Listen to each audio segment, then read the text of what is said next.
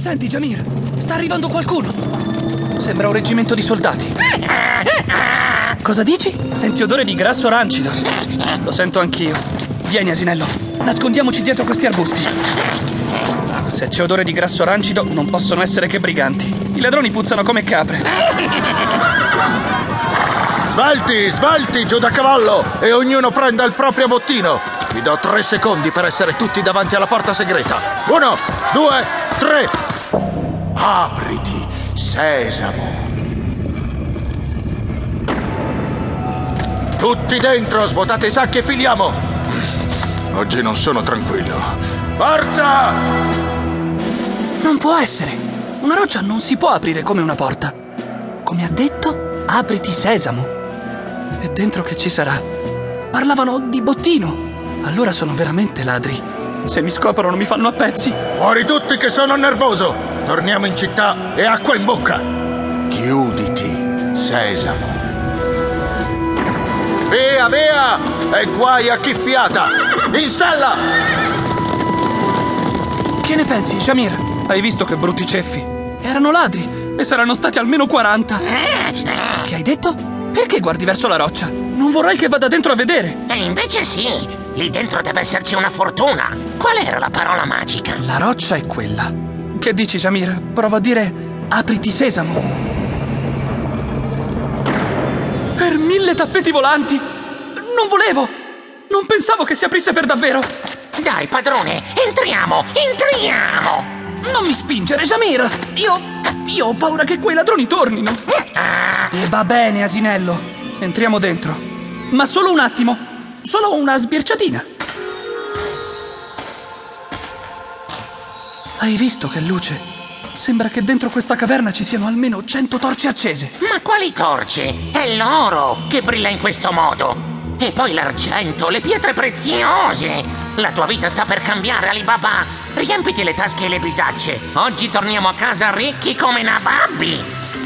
Non ho mai visto niente del genere. Montagne di oro, colline d'argento, bauli pieni di gioielli. Il capo dei ladroni non si accorgerà se porterò via qualcosina. Jamir, oggi tornerai a casa con un carico diverso dal solito. Lo nasconderò sotto le fascine di legna. Vieni, asinello, dobbiamo fare presto.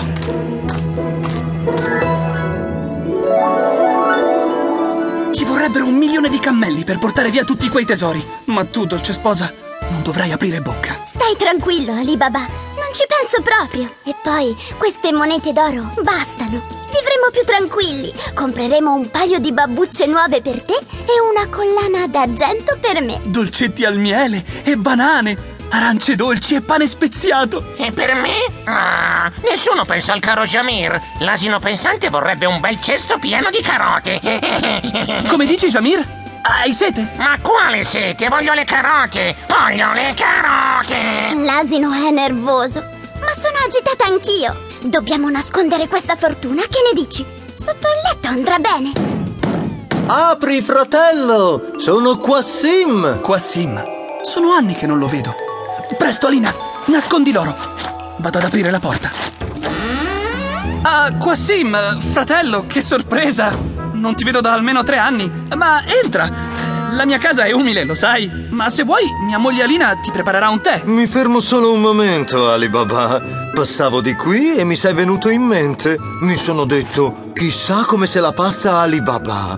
Non troppo bene, vedo. Beh, Quassim, non sono certo ricco come te, ma non mi lamento. Mi faccio bastare quello che ho. Certo, certo. Ma dalla tua casa vedo che sono molte le cose che ti mancano. Non ci sono neanche cuscini per sedersi. Che antipatico questo Quassim! Ma chi si crede di essere? Ah! Ma questo asino vive in casa? Ma sei matto, Alibaba? Devi metterlo fuori dalla porta. Ancora una parola e con un calcio vola dalla finestra! È pronto il tè, caro cognato. Vieni, siediti su questo sgabello di paglia. Starai comodo. No, in questa casa non vedo comodità. La mia casa invece è una reggia. Tappeti, cuscini di velluto, tendaggi di seta.